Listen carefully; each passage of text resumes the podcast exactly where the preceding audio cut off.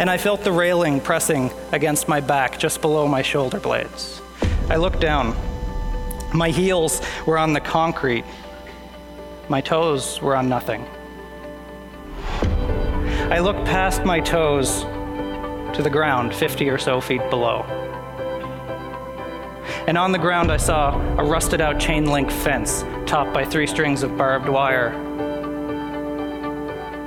As I was standing there in that moment, the only thing that I could think from my collapsed perception was how far out would I need to jump from this bridge so I wouldn't land on that fence? Because I just didn't want it to I just didn't want it to hurt anymore. You're listening to the iHeartRadio Canada Talk Network, and this is Life Matters with Tony Chapman, presented by RBC. Well, my next guest on Life Matters, well, he didn't think his life mattered. Grade six, he first experienced symptoms of a mental crisis. By grade eight, he attempted suicide for the first time. Found himself like a yo yo in and out of psychiatric wards, seven hospitalizations as a teenager, fed a cocktail of medicine. And then his struggles with depression became too much. As late one night, he found himself standing on the wrong side of an overpass, staring into a dark tunnel and a path to end his life. Should I hang in there for just one more day? That's a phrase that people always seem to ask themselves when they're suicidal, I've found. I asked it to myself and others with whom I've worked, young people today. They've asked it too. It's this instinctual word of hope. Should I hang on there for just one more day? For what? To be that crazy kid? I've already held on for this long and things haven't gotten any better. Why would I keep trying what hasn't been working? I'm not crazy. And a stranger in a light brown jacket came up behind him and said, You don't look like you're doing so good there. Well, that man saved his life, and that story became a TEDx talk. Became one of the most popular TED Talks of all time. Over 6 million people have been inspired by this story. And this man's quest that went from wanting to end his life to a life where he now helps others cope with their mental health. Life Matters is also available as a podcast. Download and listen to the latest episode. Find it using your iHeartRadio Canada app. Hi, I'm Tony Chapman, host of Life Matters, where I share stories of ordinary people doing extraordinary things. And any time of the show, text me at 71010 and connect with me and share what matters most to you. To me, family matters most. I'm a father of two daughters. They're both happy and accomplished.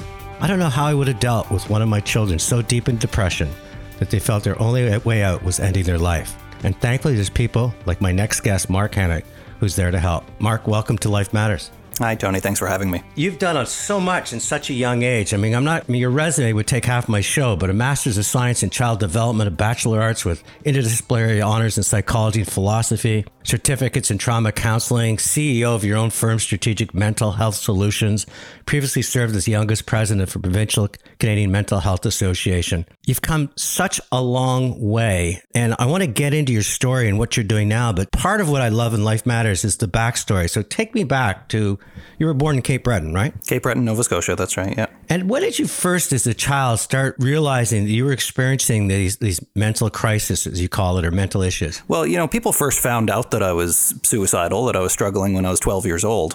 Uh, but I think I'd been struggling long before that. You know, uh, by that point, people don't just become suicidal for no reason. Uh, it doesn't just come out of nowhere, no matter how unexpected it might seem. Uh, so I think I'd been struggling for years prior to that. Is there anything that you remember back then that sort of made you feel that you weren't the same or was you, you, things were different? I recently, uh, or I should say over the last several years, tracked or, or, tried my best to track what happened in those early years in the writing of my book, so called Normal, my upcoming book. And where I kind of triangulated around a, a, couple of key factors. Uh, one was the breakdown of my home life when my father left, and I felt like I had no stable male role models in my life to really show me how to become a man. Uh, and then when we moved in with my stepfather, being surrounded with a sense of toxic masculinity, where not only was it not normal to talk about your feelings, it was actively punished and discouraged. When I started feeling really strong feelings, I knew that I couldn't talk to anybody about it, so I turned it inside. And they say that uh, it's been said for a very long time that depression is hate turned inward. And I think that that's what I started to do, not having any ability to express myself. So this started to continue to build. You have no place to turn, you have no outlet. And in grade six, you tried the first time to commit suicide using a knife that you stole. Uh, a little bit later than that, but yeah. So actually, uh, people first found out that I was suicidal uh, when I was doodling some little drawings on the margins of a test uh, that I had written. And what I had started to experience by that point, due to some childhood sexual and emotional trauma, uh, was something called dissociation, where you're there, but you're not really there. Your mind kind of floats away because it's too painful to be in the present what I started to do in, during one of these dissociative states uh, was to draw these little uh, margin notes, I guess, of 10 different ways that I could die. And that's when, you know, they brought me to the hospital uh, when the teacher saw that, and my mother came along with me.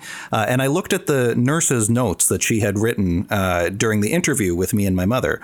And my mother had told the nurse, uh, she quoted in the notes, We didn't see this coming. Mark is a good boy as though being a good boy and having a hard time are two mutually exclusive things. And, you know, I felt like I'd been struggling for so long up until that point that death was my only option, yet still my mother, the closest person to me, didn't know. So that's when everybody first found out, I guess. And since I grew up in a small town, everybody found out really quickly uh, that Mark was struggling. How did your mother deal with uh, her marriage splits up? She brings in somebody new. Can tell that there's obviously some tension probably in the family.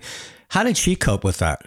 Tracing my mother's development through the book, I think, was very close with my own development as a young child as well. She was traumatized herself. My brother left our stepfather's house, house first, and then my older sister left after that. And then me and my mother started to try to leave too. And I never understood as a young kid why she always went back. I was the youngest. Uh, she told everybody that I was her baby, so she always took me with her the more than dozen times that we fled to either my grandmother's house or an aunt's house or a you know a hotel for a few days, but I never understood why she always went back. What did it feel like for you as a young kid? Your mom takes you away, maybe to your grandmother's house. That's disruptive, but a safe haven. And the moment when you find out you've got to go back into that home. I was in hospital, I remember at one point, uh, three times in three months. You know, I would go in, I would get stabilized uh, for a suicide attempt or suicidal ideation. I'd be discharged back to my stepfather's house. Things would go okay for a week or two, and then the wheels would fall off again. I'd end up back in hospital. You know, they say that nothing changes if nothing changes when my mother finally moved out for we left for 3 months that time. And I didn't have a single hospitalization. I was stable for that entire 3 months that we were living outside the house.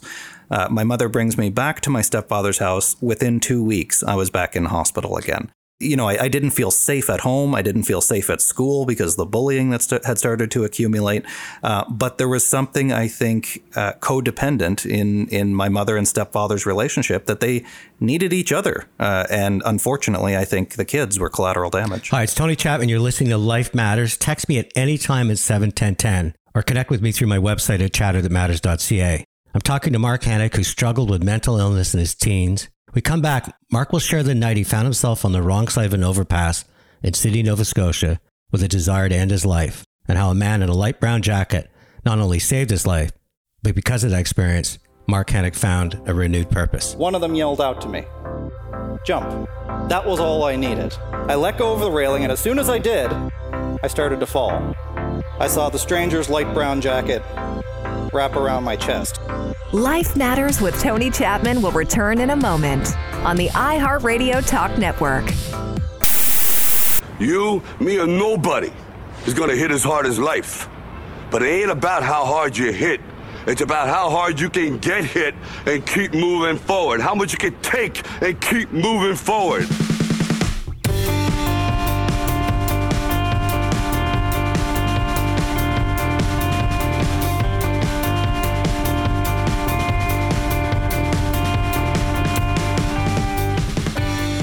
Week, you can download the latest episode of Life Matters as a podcast from your iHeartRadio Canada app. Presented by RBC. Now, more with Tony Chapman.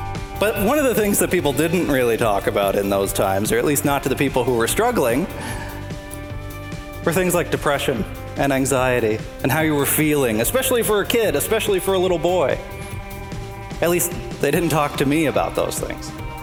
And every time I had expressed a desire to talk, I wanted to talk about how I was feeling, I felt like it was shut down. People weren't ready for that kind of conversation. I wanted to talk, but it seemed like nobody wanted to listen. And when you get that message so many times, you learn that it's not safe to talk. I'm chatting with Mark Hannington. If you're just joining me, this is a gentleman who's doing such good on this planet, but he wasn't doing so good as a child and as a teenager. Suicide attempts, yo yo bouncing in and out of psychiatric wards, heavily medicated in a family unit that was not working because of a stepfather.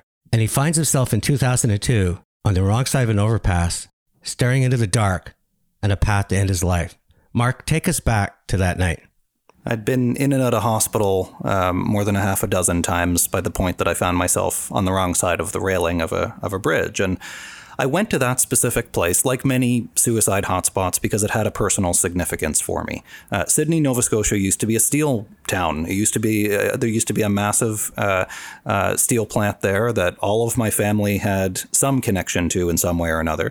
But by the time I was growing up, it was abandoned and toxic, and you know it was it wasn't torn down quite yet, but it was very clearly uh, about to be. And I think now that I went to that place because I felt like I didn't have any person who got that that's how I felt inside toxic and abandoned and collapsing. Uh, but that place got me. Uh, so when I went there, I climbed up over the railing of the bridge. And I remember I say this in the TED Talk too. I, the spot that I picked, because I had planned it out by this point, having gone through it in my head so many times, uh, I picked a spot next to a telephone pole so I could hold on to the telephone pole and guide myself over and stand on the edge, about an inch and a half or so of concrete on the other side of the railing. Uh, and I held on to the telephone pole because I didn't want to slip and fall. I didn't want it to be an accident because by this point in my journey, I'd been in and out of hospital for now for the last couple of years. I felt like I needed control over something in my life. I needed agency. I needed to, uh, some say. And even if that choice was whether or not I was alive or dead, uh, it had to be my choice. I couldn't mess it up again. Uh, so that's why I did that. I climbed up over there. And, and I think that sense of, of needing control and stability, because I felt so unstable at home and in, even in my own mind, uh, that that's what drove me to that that place. I needed some say in my life. So, is this also a message you might be sending to the people that weren't listening to you that, that that this was thoughtful? This wasn't something that just happened because it was a bad evening, but this this is really sort of the this is the way you wanted to say goodbye, or did you find a way to to, to leave goodbyes behind you? You know, it's I think it's a combination of both. Uh, that I had been building this pathway in my mind for years. You don't you're not just born suicidal or, or knowing how to kill yourself. You kind of figure it out as you go, as weird as that sounds. Um, but then there's also this impulsive piece too, that you're building this cognitive pathway in your mind all the time of how you would do it, and and you you fantasize about it, you visualize it, you practice it in your mind. But then something happens, and what I've come to know them as as trivial triggers. It could be the most minor thing in the world, uh, you know, a, a simple argument or, or a simple failure that seems simple to others. But for you, you've built up so much pressure inside you that it doesn't take much of a pinprick uh, to pop that bubble, uh, to really set that that first domino in motion. And uh, I think that the more vulnerable you become, uh, the, that's the definition of vulnerability. The more sensitive you are to those kinds of triggers. Um, so that's what had happened to me. I, I, don't even remember what the trigger was this time, but it, it sent me to that place. It it pushed over that first domino, and uh, I felt like so if all these smart people, all these doctors and psychologists and social workers who I'd encountered in, in the hospital, if all these smart people couldn't help me, maybe I was unhelpable. Maybe I was just one of those broken few. You know, I was raised Irish Catholic, or at least a, a Newfoundland version of Irish Catholic, uh, where I was told by my, my mother and my grandmother, maybe this is just my cross to bear. Maybe this is just the, the burden that I need to carry. Well, I didn't want to carry this burden for my entire life. So I thought that this was my only way out you're standing over the overpass. What's going through your mind? I mean, you, you talk, you said you could even still today feel the temperature. So take us back to that moment when you're you've you've got that inch and a half of concrete. You're perched there. What what are you feeling and seeing, and what's happening? There was a certain the best way I can describe it is a calm rigidity that my my body uh, felt relaxed. You know, it looks like I was just kind of, I think, lounging there.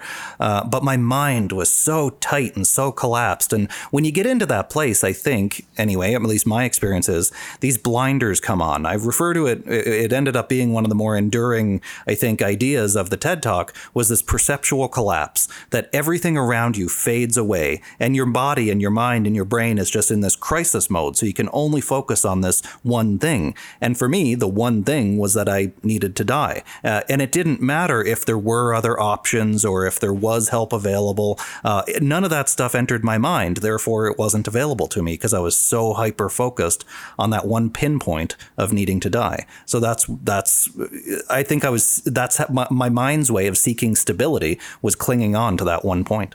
So a crowd begins to form around you, and it's raining out, I believe, right? Mm-hmm. It is. It is a Sunday night in March. And, and, the, and the crowd's coming around you. Do you sense that? Are they part of this, or is it just again you're so narrowly focused in your mind that there's just shadows? Didn't even hear them coming. It, was the this stranger uh, who came up behind me, and I couldn't even fully see him either. I couldn't turn around uh, because I there was practically nothing under my feet. But as he approached the railing, I could see his light brown jacket that he was wearing, and I, I couldn't see his face or anything like that. He was the first one to interrupt me, uh, and then it was only after a little while of him talking to me about just the most banal things, you know, uh, my pets and my my hobbies and school and things like that, that it almost felt like that rigidity, that prison uh, that my mind had been trapped in, started to soften and dissolve a little bit. And it was only then that I realized that the police had arrived, that they had set up, you know, there was a lot of police and they all had their lights on and they had set up wooden sawhorse barricades, and crowds had gathered. Uh, you know, because it's a I think a pastime in a small town to listen to the police scanner uh, to see if there's anything interesting happening. Um, and I didn't hear any of those people arrive until I started to kind of come back to reality a bit. And you talk about someone yelling from the crowd. Just do it or just jump? Call me a coward. He said to jump, you coward. And and I you know, I doubted so much of my what I felt and what I thought uh, and my experiences of that time. So, you know, I, I I don't know if it was just the out of tune radio sound that was always in my head, uh, but I could swear that there was a group of, I'm pretty sure, three young men. They were to my right uh, at the at the sawhorse barricades, uh, closer to the to the railing side, and I could hear them laughing. Uh, and then they they shouted this to me. They he one of them shouted, "Jump, you coward!" And when he did, that's when I let go of the railing because this this guy that was behind me, the guy in the light brown jacket, total stranger who was just talking to me and getting to know me, and it seemed to be working whatever he was doing because it was it was making me more aware of my surroundings. But at that point, I mean, it's not so trivial, but it was one of those triggers uh, when that guy shouted for me to to jump that I I let go of the railing and I started to fall. It's Tony Chapman. You're listening to Life Matters. We're talking to Mark Henick. It's an extraordinary story. Finds himself over a bridge, staring into a dark tunnel. Crowds are forming. Uh, some people are even idiotic enough to say, coward, just jump. One person starts to, as he says, soften his mind and open his mind to possibilities. It's a man in a light brown jacket. When we come back, we're going to talk about what happened because of that experience and also what happened when Mark, many years later, met the person that saved his life. You're listening to Tony Chapman on Life Matters. Text me at any time at 71010. Life Matters with Tony Chapman will return in a moment on the iHeartRadio Talk Network.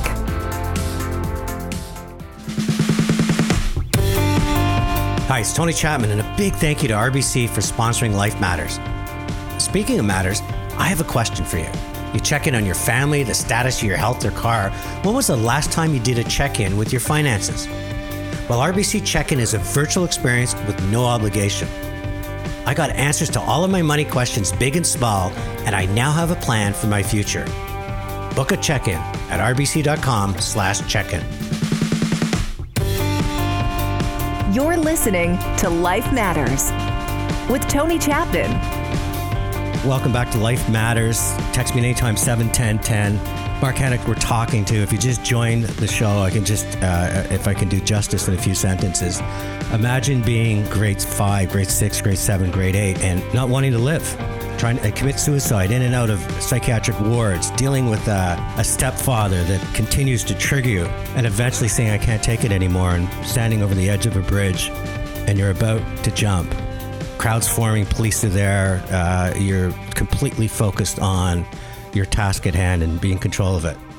And a stranger shows up and starts talking to you, puts his arm around you, and, and that was the moment when your life changed, right? It changed forever. And not only um, did that stranger in the light brown jacket who had been standing behind me uh, reach out and grab me, not only did he save my life in that moment, uh, it actually ended up being a pretty pivotal moment uh, for the rest of my life. That he, I credit him with giving me my entire life because when he grabbed me, he wrapped his arm around me, and I could remember seeing the ground come toward my face, and then seeing his light brown jacketed arm wrap around my chest.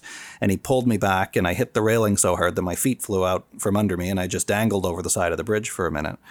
And then I felt another hand grab my my back, and I was pulled backwards over the railing, and I was completely limp. They said later, like I had just everything had had left me. Uh, and I was brought back to hospital, the basement psych ward, where all the, just like in the movies, the cinder block basement psych ward. They kept me for 24 hours. They discharged me. I had become, by that point, I think, what's known as a frequent flyer of the healthcare system, of the mental health care system specifically. One of those people that the more help they need, the less help they get. They gave me a taxi chit and told me to go home. Nobody picked me up. They said to call my doctor in a few days to check in with him. Uh, there was no follow up care. But something fundamental changed in me uh, that time, I think, when I left through the revolving door of the hospital. Uh, first of all, it was the first day of spring, and I don't know why that was significant to me, but it felt like a moment of rebirth. Uh, and I realized, I think, in the hospital that time that I had more choice in my life that I than I thought that I had. I mean, the whole reason I went to the bridge was because I felt like I had no other choice but I had the time to ruminate on these two complete strangers who were observing the exact same situation unfold in front of them, a kid at the most vulnerable point in his life, and they made two very different decisions. One was on the sidelines and he chose to shout out and call me a coward, and one literally had my back and reached out and saved my life. And, you know, I, I started to think that I could choose which of those two men I wanted to be like myself the one who chose to stand on the sidelines or the one who chose to reach out and help others. And I think when I made that decision to be like the stranger in the light brown jacket who saved my life that night, I, I don't want to be Pollyannish. It's not like everything, hallelujah, changed overnight and I was and I was suddenly well. But that was the catalyst to a long process of recovery that carried me forward for the next more than more than a decade uh, of my life as I got involved with mental health advocacy proper. What do you think allowed you to have that new path, that light shine at it, and say, "I'm willing to follow that," versus I just don't even want to put a foot forward. I like to think of, uh, you know, my my decline, uh, or as I got sicker and sicker, as a kind of downward spiral. It just kept getting progressively worse each time, building on the last time, even the suicide attempts. Then the recovery was the opposite. I think of it as an upward spiral. That there were small wins along the way that each got reinforced in a different way. So when I had decided I wanted to be like this stranger who reached out and saved me, I, it, it let go of this shame and stigma, I think, in some ways that I thought everybody, especially in a small town where everybody knows everybody anyway, everybody knew that I was struggling by this point anyway. So I decided just to open up about it and to own my story. I didn't think of it like that at the time, but I, I just did it. And I wrote my first ever op ed piece to the Cape Breton Post. the, I know that all your listeners are probably subscribers to the Cape Breton Post. Uh, and I, in it, I think I, I, I opened up about my own personal experience for the first time. I wanted to speak in my high school, but the principal said no. So I'm pretty sure in that article I, I likened the high school administration to communist Russia for stifling my free speech because I was a, a, precocious high schooler. Uh, and then the next morning, there were television news cameras in the principal's office asking why we can't talk about suicide, why we can't talk about mental health when so many people are struggling. So this becomes your new cause. We're going to spend some time talking about the wonderful things that you bring to humanity. But I just, before we get into it, it's 13 years later, you're on Canada AM, you're telling the story, and you still don't know the identity of the man with the light brown jacket. But that, for some reason, that program made you realize this was the time that I had to find that individual. Why did it take so long? And how did it feel when you actually had that first moment? Yeah, so I mean, after I wrote that uh, op ed to the Cape Breton Post, uh, so many people came forward to me and said that they'd struggled too, or they had a family member who did. And, and that was kind of the juice that I needed. That not only was I not rejected for opening up about my experience, there was a certain celebration, and I felt, I felt good about it. Uh, and I was had this building urge ever since grad school that I, I didn't know who this person was. I didn't even know if they were real, actually. And my, my secret was that when I stood on that famous red dot for the TEDx talk, and I talk about this stranger in the light brown jacket who saved my life, I didn't even know if he was real. I didn't even really know because I had learned to mistrust so many of my thoughts and feelings at that time. It, this whole angel devil thing over my shoulders, it just seemed too much of a story. So when I decided to finally find out, I did a little bit of the bureaucracy. I pulled, you know, my medical records and the police records, and there was no nothing of him there. But then I realized I, I already know how to do this. I can d- engage this conversation in public. So I asked a producer if I could come on Canada AM and, and we talked about the story. They showed some clips of the TED Talk. Um, I had nothing really to go on, just it was some stranger 13 years earlier who'd pulled a kid off a bridge within about an hour, I think, of that airing live, it goes viral all around the world. It gets picked up across the states and the UK and and elsewhere. Uh, and I start getting messages on Twitter and Facebook and all these other social media sites. Uh, and then one pops up that says he knows who I'm talking about, that it's his brother-in-law. And then another one who said he was his his roommate at the time. And he knew who I was talking about. The stranger came home and told him about what had just happened. And it turned out, his brother in law told me, that the stranger had actually just seen my TED talk uh, a week before this. And a week before I went on national television to look for him, the stranger in the light brown jacket had already written me a letter in case someday he ever found me.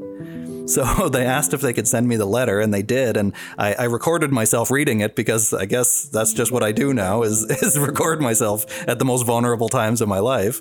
And he introduced himself as Mike and he told me back my own story from a different camera angle, basically from his perspective, and uh, and he told me about how he never knew that I was still alive until a week before he wrote he saw the TED talk. Uh, he saw me on that stage.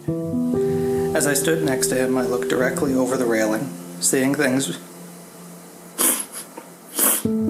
As I stood next to him, I looked directly over the railing seeing things from his perspective for the first time. I felt sick. As I stood safely on one side, Mark was on the other, with just the heels of his shoes holding him on the ledge. And he ended up pursuing a career helping people as well, didn't he? He did. So he, ever since, had been working in crisis intervention for young boys in a residential facility. Uh, just like me, I'd been working in mental health ever since as well. So we brought him up to Toronto and we brought Canada AM cameras along as well. And we actually got to meet in person. And I got to thank him uh, for not only saving my life, but for giving me my whole life. Talking to Mark Henick, it's Tony Chapman on Life Matters. Text me at any time at 71010. And the show's about ordinary people doing extraordinary things despite the circumstances. And I can't think of a better story to share than Mark's. Coming up after the break, I want to learn more about what Mark's doing to bring his message. So instead of people feeling they have to push themselves away, they can pull themselves back into society. We'll be right back with Life Matters. It's Tony Chapman. Again, text me at any time at 71010. You're listening to the iHeartRadio Canada Talk Network. We'll be right back with more Life Matters with Tony Chapman. And I know what I have to do now. Gotta keep breathing. Because tomorrow the sun will rise. Who knows what the tide could bring?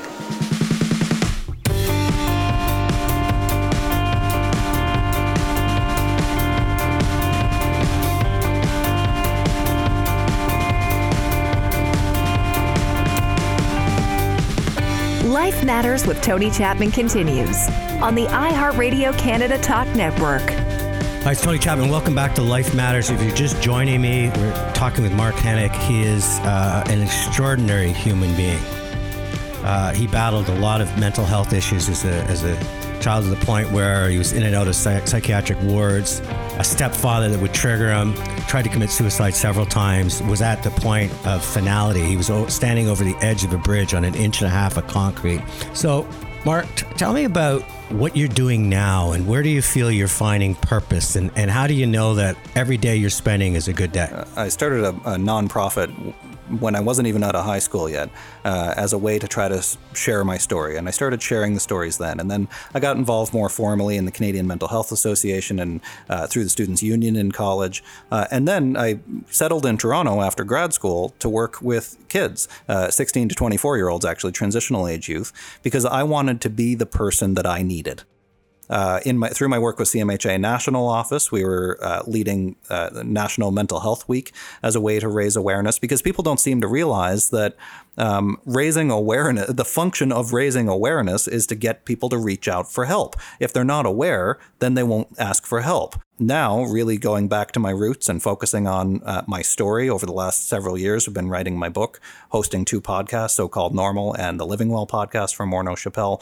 I really have been focusing in on storytelling, on on drawing out the stories of people uh, to show that there's no such thing as normal, that we're all just figuring it out as we go, uh, and that everybody has an interesting story to tell. I think that's what I've learned through this journey. What about social media? Because social media seems to try to pen everybody within the Instagram frame or the Facebook frame, and I have the most interesting life. I'm the most exciting person. How many people liked what I had to say? Yeah, that has to be something you spend a lot of time thinking about as you try to counter encounter people face to face. Sure. Well, I mean, you never see photo albums of funerals or you never see people's social media populated by all the worst moments of their life. Um, of course, they want to share their their um, themselves in the most positive light. I, I don't think that that's entirely abnormal or necessarily even unhealthy in many ways until it reaches a point where the identity that they're creating for everybody else fractures from or is so divergent from their actual self uh, that it causes them difficulty inside. And I think we do see that, you know, and, and really interesting research has come out to to support that, that the more time you spend on Facebook, for example, uh, is correlated with higher rates of depression. Now, is that person who's spending all that time on Facebook escaping, or are they trying desperately to connect with other people and they don't know how? I think that's a, a valid connection, so that, or a valid question rather. So we need to not only look at what might be happening biologically, we need to think about what's happening psychologically and socially with that person as well. Maybe they're feeling isolated because they are isolated. So we need to be able to attack the biopsychosocial nature of mental health too. One of the reasons I'm doing this show is to counter the negative energy that's that's making everybody feel insecure, uncertain, life's impossible. Because I do believe uh, that stories like yours, where people, despite their circumstances, find a different path and purpose. What advice can you give the listeners? Because I know you do incredible. If you're ever doing a corporate event, this is the person you want to bring in. It, it's such a powerful talk.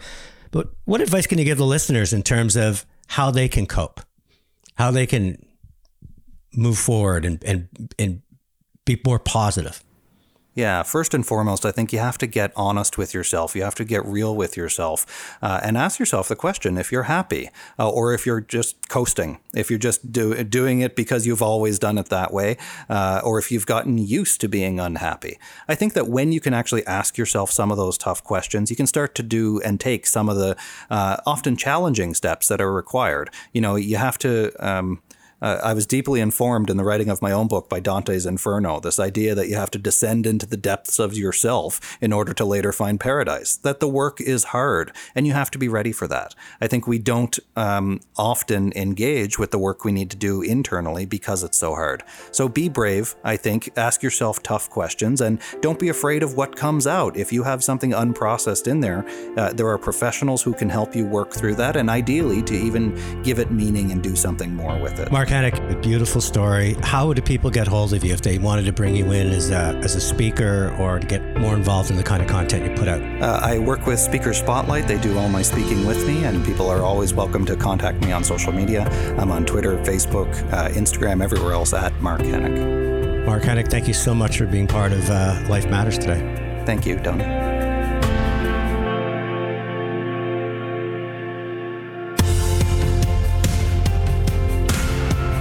Joining me now is Valerie Chort. is the Vice President of Corporate Citizenship for RBC. She has a lot to say about Mark's story, the youth, and what we can all do to give them the choices they deserve. Valerie, welcome to Life Matters. Hello, Tony. So happy to be here. How important do you feel it is that we make sure that the next generation of youth have choice. It was such a such a powerful story. It really anchors the core of what we're trying to achieve. Ultimately, I always equate choice in terms of an element of control. If you can understand where you have control, it helps you liberate some choices. Everything I'm reading and hearing is saying that Canadian youth are struggling more than ever with their mental health. Mental health in youth is growing significantly. So, what can we do? I would say brands and companies can start just by understanding their impact on youth mental health and really engage authentically on the topic, whether it be through their workforce, through their products and services, and through their voice. Anything else? One thing I would mention is Canadian youth are spending more and more time on devices, and there's an opportunity to also use the increasing reliance on screens in a positive way to deliver meaningful mental health supports. We just published a guide in partnership with Homewood Research Institute on how youth mental health apps can help and what you need to know when trying to find the right mental health app for you or a loved one. One of the areas you're involved with is RBC Future Launch. What's that all about? Future Launch brings RBC's purpose to life, which is to help clients thrive and communities prosper. It is our bold 10 year, $500 million commitment to prepare 3 million young people for the future of work in Canada. So over the next 10 years, we're dedicating our knowledge, our skills, and resources to help young people access meaningful employment. We learned a couple of things. There are four key pillars that really matter. Gaining practical work experience, developing good skills, networking, and mental well-being supports and services. And that's what wraps Future Launch in terms of delivering real utility, practical tools to young people. Valerie, the board's lighting up by asking, how do I find out more about Future Launch? Best place is to go to futurelaunch.org. Valerie Chort, VP of Corporate Citizenship for RBC. Thank you for joining me on Life Matters. Thank you, Tony. It's a pleasure to be here. Is your destiny a matter of choice or chance? Well, in Mark's case, it was both. Mark felt he had no choice other than to end his life. But by chance, two people were there that mattered the man in the light brown jacket who saved his life, and the punk who yelled, Coward, just jump. Mark realized that he could be much better if he followed the path of the man who saved him. I also learned how important it is to listen, talk, and tell people that matter to you how much they in fact matter. And finally, to realize that our collective strength as a nation is based on our individual strengths and our mental health. These times are challenging, and we must all do more to help the people that need us. If this story can, can help somebody and show them that, in fact, people do care about them, like this stranger seemed to care about me, a kid on the edge of a bridge, then I hope that makes it worth it. So, here we go.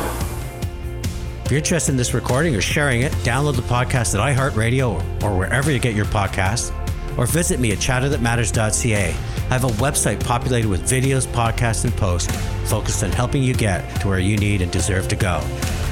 It's Tony Chapman for Life Matters. Let's chat soon.